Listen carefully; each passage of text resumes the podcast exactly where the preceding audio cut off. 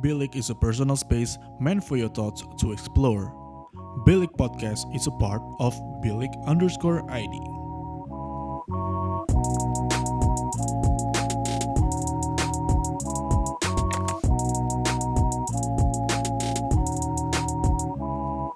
Bilik, your thoughts matter. Ladies and gentlemen, welcome back to another episode of Bilik Podcast di segmen Bilik Curhat pastinya, yang di mana kita semua tahu bahwa segmen ini adalah uh, segmen yang uh, di mana gue mengundang narasumber untuk membagikan personal, personal story-nya mereka masing-masing.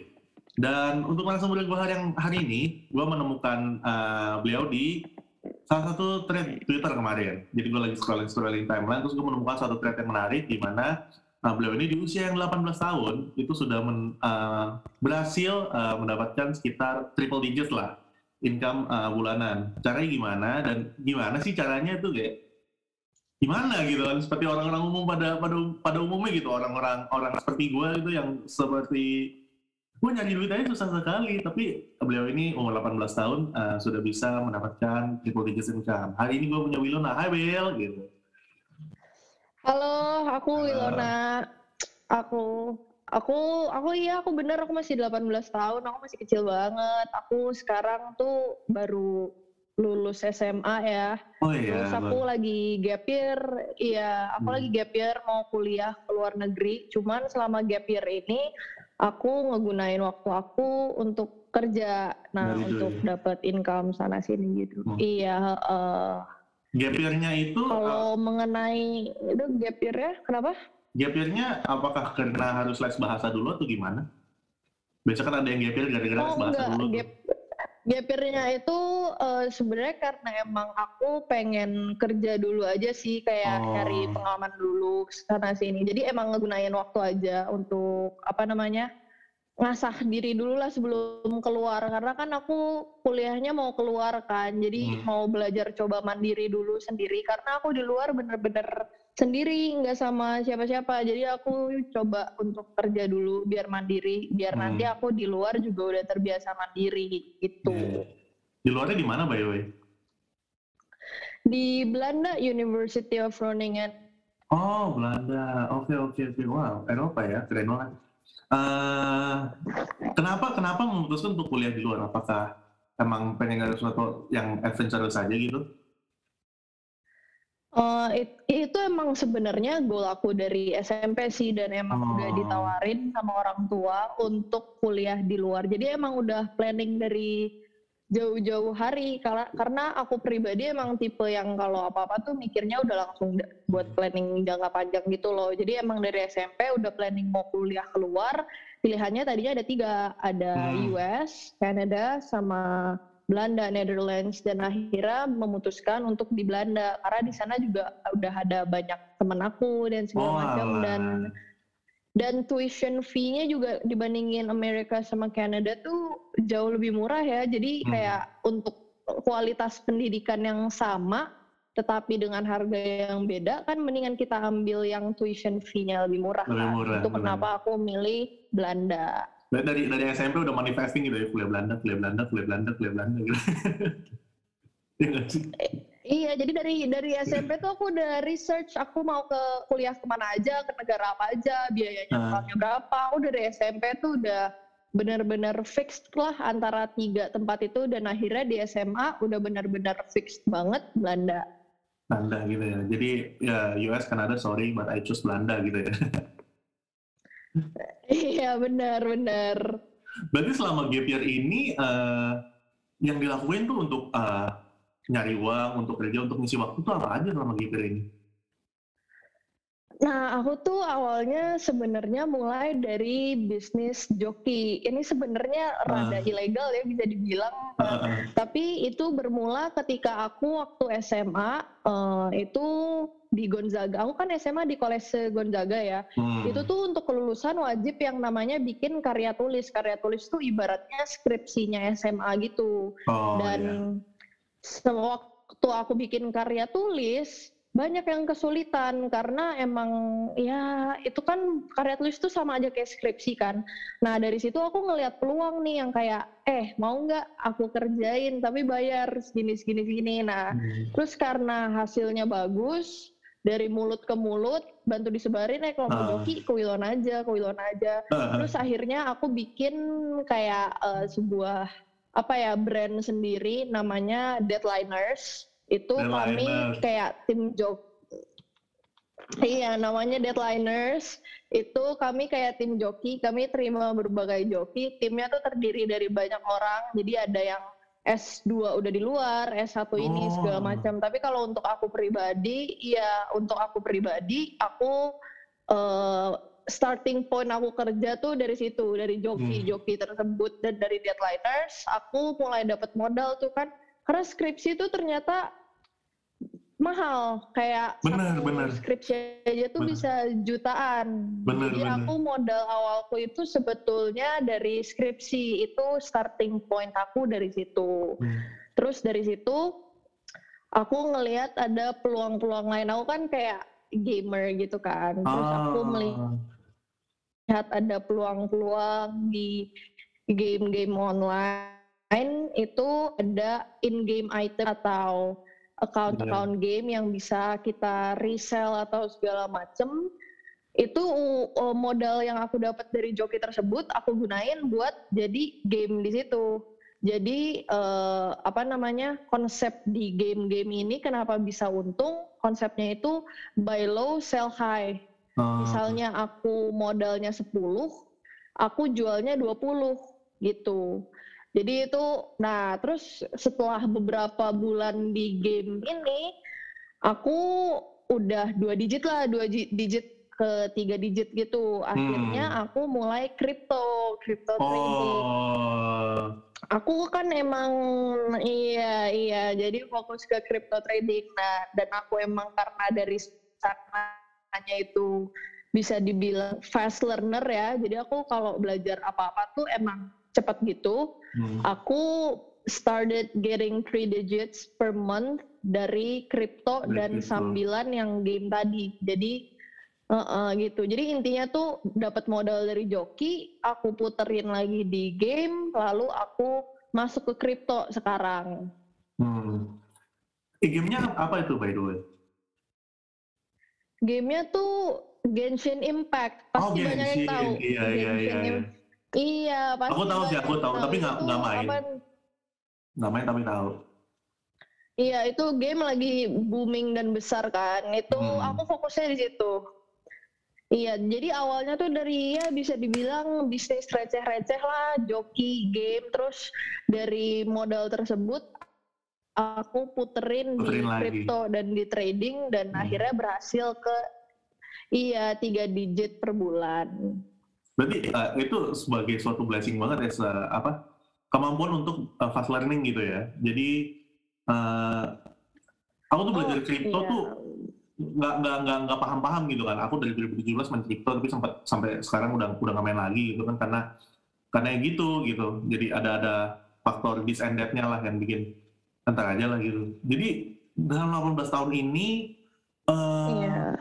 dari buka usaha joki itu sampai sekarang udah triple digits itu spendnya berapa lama itu Lil?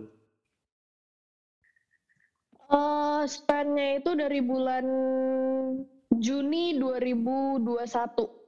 Wah, under under one year berarti ya?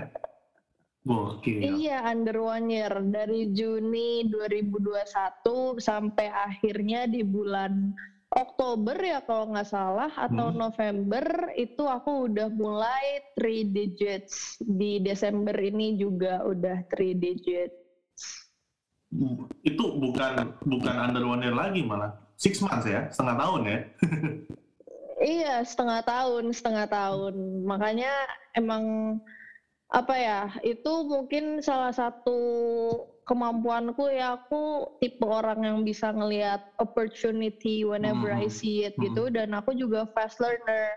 Hmm. Aku kalau kerja apa-apa juga gesit. Jadi mungkin itu salah satu faktor yang bisa bikin apa namanya? semua ini bergerak dengan lancar tanpa ada sejauh ini belum ada yang benar-benar bikin kayak waduh enggak sih sejauh ini masih lancar dan semoga ke depannya juga lancar karena Amin. market is looking well for 2022 Iya, iya. Aku expecting for six digits Hmm. kayak udah ini for 2022 dari crypto. Amin dulu ya guys. Semoga Amin. bisa. Tapi Iya. katanya, uh, Semoga sebelum aku ke ke Belanda sebelum sebelum aku kan ke Belanda kan mulainya September kan. Semoga Hmm, aja hmm. sebelum ke Belanda sudah bisa di six digits. Amen. Amen, amen, amen, amen, amen six digits ya. Katanya mau ini ya sambil uh, Uh-uh. mau apa namanya review luxury car pertama ya awal tahun depan ya. Iya, betul betul. Iya, Tapi katanya aku lihat di betul betul. aku lihat di thread Twitter salah satu uh, yang yang uh, quote retweet uh, tweet kamu itu ini ya dari SD ini udah pinter uh, cari duit ya. Itu gimana ceritanya? Emang udah Oh iya, aku- dari SD ya? Berutopia aku- ya katanya? Kayak Grotopia sama card trading gitu. Jadi ada ga- Ah. card game gitu. Itu juga. Aku tuh emang apa ya? Emang kayak yang tadi aku bilang, I'm the type of person who every time I see an opportunity, I get it gitu loh. Jadi it, emang okay. aku dari dulu setiap aku lagi suka sesuatu, entah apa pun itu, kayak when whenever I get a new hobby, terus tiba-tiba di hobi tersebut ada opportunity to actually earn something, I try to get it gitu loh. Hmm. Jadi emang aku tipe orang yang ngelihat opportunistic banget sih orangnya. Jadi emang di, di ketika bocah-bocah lain, aku waktu SD nyolong-nyolong duit emak buat beli cash gitu kan. Waktu itu aku mainnya Ayo Dance, Ya. buat beli apa, buat beli outfit tuh, rambut Ayo Harajuku. Wilono udah nyari duit ya dari SD ya, keren banget, keren banget. iya dan itu juga Grotopia sama card games itu juga aku dapetnya juga puluhan juta waktu itu kayak Wow. bener-bener ini juga Hmm. Tapi iya dari dari SD udah udah pernah megang yang namanya puluhan juta, terus sekarang megang triple digits di usia 18 tuh pernah pernah ngerasa overwhelmed gitu nggak sih kayak anjir nih duit banyak banget nih. Wah, aku sih overwhelmed sebenarnya bukan perkara uang ya, tapi lebih overwhelmed ke apa ya? lingkungan dan kerjaanku aja karena Hmm. apalagi kerjaanku yang sekarang kripto itu tuh I have to stay awake at certain times yang mana Oh, I I barely get little to no sleep. Jadi kayak aku harus pantengin market terus segala macam. Kalau misalnya ada fluctuationnya kan juga kalau Hmm. kripto kan nggak kayak saham ya beda kan fluctuationnya kan berbeda. Jadi aku iya dan aku juga sebenarnya dapat beberapa job offerings juga masih ya aku consider juga ada yang dari PT pemerintahan, ada yang swasta, tapi masih aku consider karena so far I, uh, aku kan bisa dibilang rada ke entrepreneur ya, entrepreneur and Ah. tra- trader kan ya.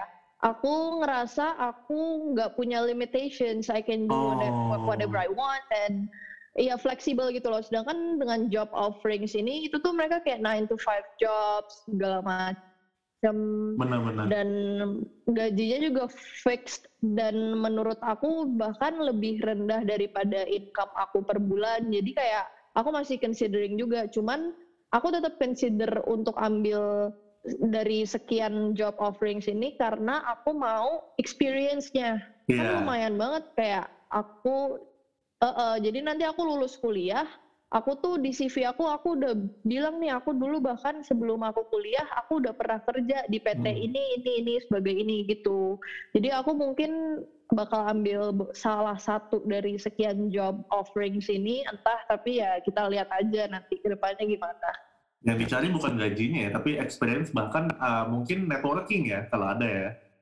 Iya, aku perlu banget itu networkingnya karena apa ya? Aku tuh udah ada banyak plans setelah aku lulus. Jadi networkingku aku perlu banget untuk networking. Jadi aku Hmm. perlu experience networking dan dan kalau misalnya aku udah ada experience dan ada networking itu juga mempermudah aku untuk cari kerja setelah aku lulus kuliah nanti. Hmm, pastinya, pastinya. Oke, moving on uh, ke pertanyaan berikutnya nih. There, there will always be people who break like, uh, ah lumayan enak punya privilege gitu kan. And you seem not to deny it kan. Di Twitter juga, uh, Iya. ya aku punya privilege terus bla bla bla bla bla. how do you this stigma nih? Maksudnya uh, people with privilege itu uh, find it easier in life. Gitu kan stigmanya kan? Aku setuju kok. Menurut aku setuju. Aku sangat-sangat setuju dengan privileges matter. Orang-orang yang bilang privileges don't matter itu bohong. Bullshit. Kayak banyak orang-orang yang Iya itu bullshit lah pokoknya menurut aku itu nggak bener banget. Tapi yang aku tekankan di sini adalah privileges come in a lot of ways. Ada yang privilege secara material, ada yang privilege secara pendidikan, ada yang mungkin privilege-nya secara didikan atau apa segala macam. Tapi tetap menurut aku privilege terbesar adalah privilege secara material. And aku nggak deny, aku punya privilege tersebut, terutama dalam bidang pendidikan.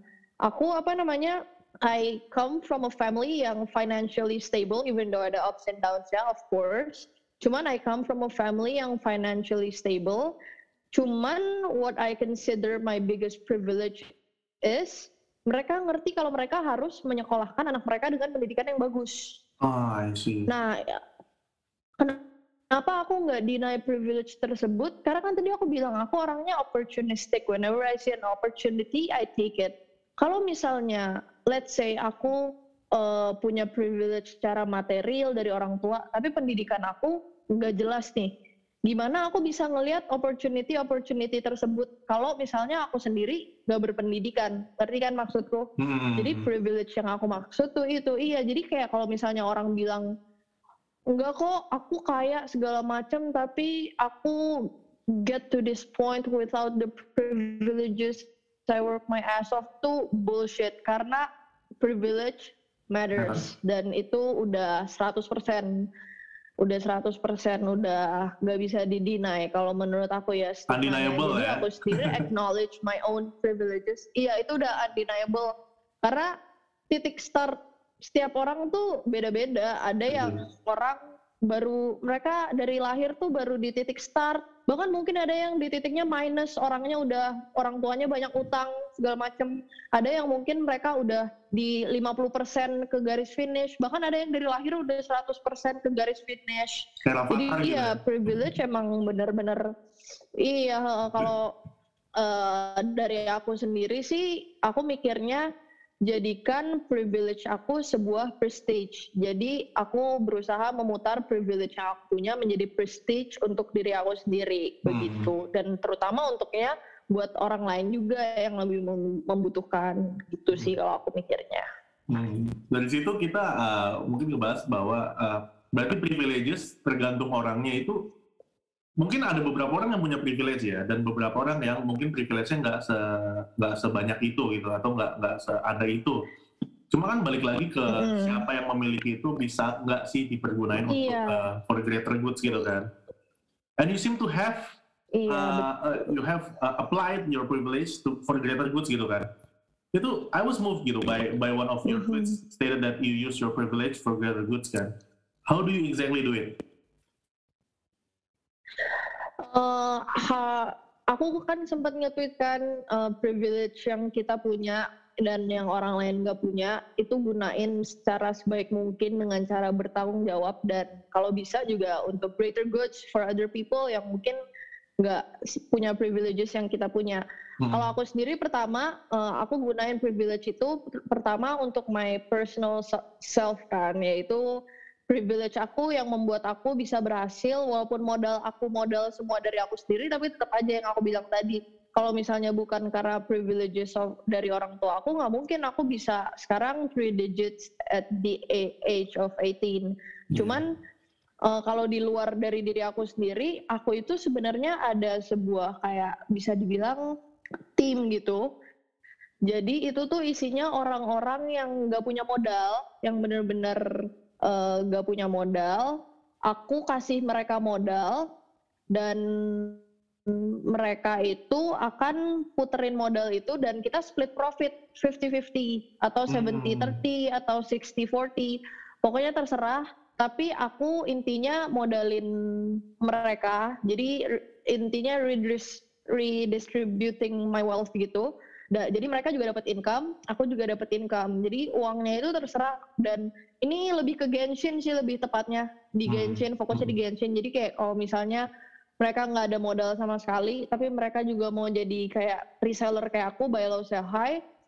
Aku yang modalin, mereka nanti jual, nanti profitnya kita split. Terus selain aku punya tim itu, itu timnya namanya Empire. Mhm. Terus selain aku eh, apa namanya share my privilege ke situ, aku juga sering banget apa namanya donate ke organizations gitu, organisasi-organisasi yang membutuhkan terutama di bidang kekerasan seksual karena aku sangat-sangat apa ya menurut aku kekerasan seksual itu topik yang sangat-sangat penting buat aku. Jadi Hmm. aku sering banget kontak sama organisasi-organisasi untuk membantu mereka secara finansial, eh, terutama untuk penyuluhan, pembantuan, pemulihan korban-korban itu kan pasti butuh secara finansial juga kan. Benar, aku benar. sering berhubungan dengan organisasi-organisasi seperti itu yang yang fokusnya di kekerasan seksual. Mhm. Oke, Tapi ya kalau misalnya di luar finansial mungkin aku juga apa ya? Kalau di luar finansial kan dari tadi privileges yang aku share kan secara financially kan. Aku juga open kok kalau misalnya orang mau belajar ke aku tentang Hmm. trading atau tentang reselling segala macam. I'm open with sharing my knowledges. Jadi aku kayak menurut aku knowledge, having knowledge itu juga sebuah privilege, Privilege. karena apa ya? Iya, eh, seperti yang aku bilang tadi, apa namanya? Privileges come in uh, different ways Hmm. dan menurut aku having a lot of knowledges itu juga salah satu privilege dan I'm always happy to share it with people. Jadi itu mungkin salah satu yang bisa aku lakuin di luar hal-hal finansial untuk orang lain. Mungkin yang aku bisa simpulin itu salah satu privilege terbesar kamu adalah uh, ini ya, bisa ditempatkan di sekolah yang bagus sehingga lingkungan itu juga menjadi salah satu faktor yang bisa Iya. bikin ini ya, dari mental, dari uh, pola pikir juga terbentuk secara sedemikian rupa ya. Iya nggak sih? Iya, jadi pola pikir sama mental, mental tuh mental ibaratnya udah ibarat mental baja, pola pikir udah maju ke depan, udah Hmm. bukan yang sekadar YOLO, FOMO, lifestyle yang living in the moment. Kan banyak nih orang yang punya privileges yang tajir melintir konglomerat gitu. Tapi Betul. mereka malah ngegunain privilegesnya mereka itu untuk kayak YOLO, FOMO, lifestyle yang kayak Ah, misalnya s- setiap hari party apa segala macam pendidikannya ditinggalin nggak mikirin masa depan. Itu ah, padahal mereka kan kalau misalnya mereka gunain privileges mereka dengan baik mereka bisa jadi hal yang besar. Seperti contohnya cucunya Luffut kalau mm, nggak salah cucunya atau anaknya itu kan she has a lot of privileges dan dia menggunakan privilege itu dengan baik dia ngebuat suatu organisasi namanya rumah apa gitu yang membantu orang-orang itu kan salah satu contoh di mana orang yang punya privilege menggunakan privilege mereka dengan baik gitu loh. Hmm. Mungkin salah satu contoh yang mungkin teman-teman tahu adalah Putri Tanjung kali ya, kalau kita bisa bilang ya. Iya Putri Tanjung juga Putri itu Tanjung misalnya. apa namanya dia ngegunain privilege-nya mm-mm, itu juga ngegunain privilege-nya dengan baik ya mungkin. Jadi ya emang kalau misalnya Putri Tanjung bilang enggak, saya ke sini sendiri from my own itu bohong. Tapi kalau misalnya Putri Tanjung bilang saya ke sini karena saya menggunakan privilege saya dengan baik lah, itu benar karena emang dia punya privilege yang besar dan dia bisa ke titik tinggi itu juga karena dia pasti bertanggung jawab kan banyak kan anak-anak pejabat atau konglomerat yang malah kehidupannya nggak jelas gitu loh karena Hmm. mereka lifestyle-nya tuh ya seperti yang aku bilang tadi malah FOMO, YOLO banyak kan tuh anak-anak pejabat yang malah jadi predator kekerasan seksual Yang atau malah kena kasus ya. narkoba segala macam iya malah banyak kasus kalau misalnya kayak Putri Tanjung gitu itu mungkin salah satu contoh yang mana mereka menggunakan privilege mereka dengan benar Hmm. Tapi uh, aku sempat uh, terkesima dengan uh, donations for the organizations yang menangani uh, kekerasan seksual tadi ya. Semoga semoga itu proyeknya jalan terus lah. Meskipun Tarwilona udah di Belanda gitu misalnya, tetap semoga bisa membantu. Uh, thank you Iya. for uh, helping uh, women out there. Uh, gitu, uh, ya karena menurut aku emang itu aku benar-benar di Twitter aku juga dari dulu tuh banyak banget kok ngebahas tentang kekerasan seksual Hmm. karena aku benar-benar apa ya yang seperti tadi aku bilang it's a really important topic for me Exactly. and I think we should talk about it more Iya, jadi kalaupun aku di Belanda, walaupun di Belanda udah lebih aware about this topic, I will still continue doing my thing tentang kekerasan seksual. Hopefully it would not be apa ya be- berbeda ketika waktu aku masih di Indonesia. Hmm. Hopefully and uh, I hope juga uh, banyak, akan banyak akan akan akan terus muncul orang-orang seperti uh, Wilona atau orang-orang seperti yang di organisasi mungkin ya karena menurut aku juga uh, ini udah jadi emergency case sih dan dan masalahnya nggak semua Iya, orang betul. aware dan nggak semua orang yang punya power aware sama masalah ini kan tiap hari tuh kalau aku buka Twitter tuh pasti ada Iya berita, betul. pasti ada berita perkosaan gitu kan males juga gitu lama-lama "Ih, tiap hari perkosaan tiap hari Iya, perkosaan benar. capek gitu kan tapi ya semoga uh, ini menjadi sign of a good thing ya terutama untuk menanggulangi yang seperti ini thank you for sharing by the way any particular plan for the Iya future iya. Wah banyak sih kalau plans for the future, especially once I graduate. Aku berencana kalau secara kerjaan ya, aku berencana untuk eh, ngelanjutin kerjaan papaku karena papaku udah mau pensiun. Hmm.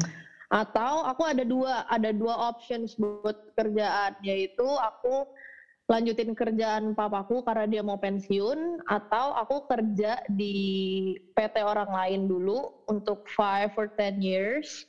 Lalu aku berencana untuk bikin company aku sendiri. Aku kan kuliah itu industrial engineering and management. Oh. Jadi aku kemungkinan iya, jadi aku teknik industri sama manajemen. Jadi aku bakal di bidang itu. Sedangkan kerjaan papaku yang aku bilang aku kemungkinan mau ambil itu di carb- carbon emission trading. Aku kayaknya kemungkinan ingin ngelanjutin, tapi di sisi lain juga aku berpikir ah enggak deh kalau misalnya ngelanjutin punya orang tua, aku pengen mandiri deh, eh, sendiri dah, bikin PT sendiri, nggak mau yang kayak gitu-gitu deh, biarin itu mungkin adikku aja mungkin yang lanjutin kalau mereka ada yang mau. Jadi aku untuk kerjaan plans aku ada dua itu. Terus yang jelas aku setelah kerja 5 sampai 10 tahun and when I have enough network, I have enough connections, I have enough modalnya juga cukup, aku berencana untuk bikin company sendiri. En- Belum tahu company-nya apa, nanti kita lihat aja aku kerjanya di bidang apa, tapi future plans aku itu itu kalau untuk kerjaan ya. Tapi kalau untuk di luar kerjaan aku juga ada planning untuk bikin organisasi mengenai kekerasan seksual. Untuk bantu menanggulangi dan bantu untuk pemulihan korban-korban. Eh, entah itu di Indonesia atau di Belanda we'll see. Tapi aku sangat-sangat berencana untuk bikin organisasi aku sendiri di bidang tersebut thank you so much for sharing ya future plans iya heeh. I think I think that's it from me. Uh, it was such a an honor gitu for me to able to interview Ilona ya. Padahal cuma harap cuma kayak Iya. apa ya iseng-iseng berhadiah kayak dibalas ya udah, nggak dibalas ya udah gitu kan. Eh dibalas gitu. Terima kasih loh sudah datang. Actually also apa ya beberapa iya beberapa juga ada yang ngajakin aku podcast. Tapi kamu yang paling pertama and I see this as a opportunity too for me to apa ya expand my connections. Iya spread awareness juga and expand my connections juga. Dan siapa tahu orang juga bisa dapat some knowledge from what I just said di podcast ini. Hmm. Semoga mungkin ada orang-orang yang wah ternyata kripto itu eh, apa namanya promising ya. Wah ternyata joki itu promising ya. Wah ini siapa tahu orang ini dan terutama yang tadi aku sharing juga tentang kekerasan seksual ya Hmm. siapa tahu orang lebih aware juga dengan itu dan selain itu juga aku mau expand my networking sama connections juga siapa tahu mungkin habis podcast ini ada yang mau nawarin aku job offering juga jadi aku bisa Amin. consider more job offers Amin, amin, amin. Iya kayak iya eh, yang tadi ya Amin. bisa jadi teman-teman kalau misalnya ada yang kesusahan sama skripsinya Joki bisa ke Wilona gitu kan dan timnya kayak dan aku aku aku personal juga tahu kalau kalau kalau skripsi itu harganya mahal kan kayak, kayak I, I was considering joki as well gitu tapi wow ternyata segini akhirnya udahlah selesai sendiri gitu untuk selesai kan Iya. sekali lagi thank you Iya, for sharing ya for sharing your thoughts your story Iya, sama-sama. Yes. Iya. it was such an Thank honor you for having you me too di podcast ini. thank you and ladies and gentlemen Yeah, it was an honor for me too. Ladies and gentlemen, that was Wilona uh, yang 18 tahun tapi penghasilan udah triple digits. Mungkin ada beberapa story dari uh, Wilona yang bisa jadi uh, pesan moral ya, bisa menjadi uh, apa namanya pendalaman gitu buat teman-teman pribadi. Itu tadi, jangan lupa untuk dengerin uh, episode-episode yang lain juga di Bilik Podcast dan jangan lupa untuk tetap stay tune di Bilik Podcast. See you on another episode of Bilik Podcast. Thank you. Bye guys. Bilik is a personal space meant for your thoughts to explore. Bilik Podcast is a part of Bilik underscore ID.